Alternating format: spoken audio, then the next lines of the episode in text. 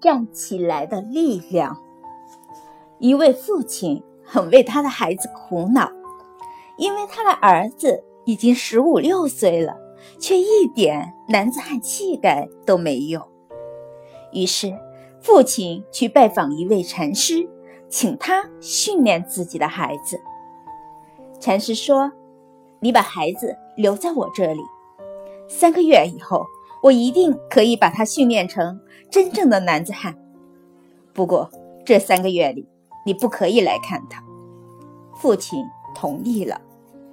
三个月后，父亲来接孩子，禅师安排孩子和一个空手道教练进行一场比赛，以展示这三个月的训练成果。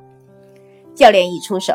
孩子便应声倒地，他站起来继续迎接挑战，但马上又被打倒，他就又站起来，就这样来来回回，一共十六次。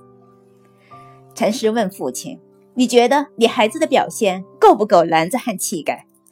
父亲说：“我简直羞愧死了！想不到我送他来这里受训三个月，看到的结果是他这么不经打，被人一打就倒。”禅师说：“我很遗憾，因为你只看到了表面的胜负。你有没有看到你的儿子那种倒下去立刻又站起来的勇气和毅力呢？这才是真正的男子汉气概啊！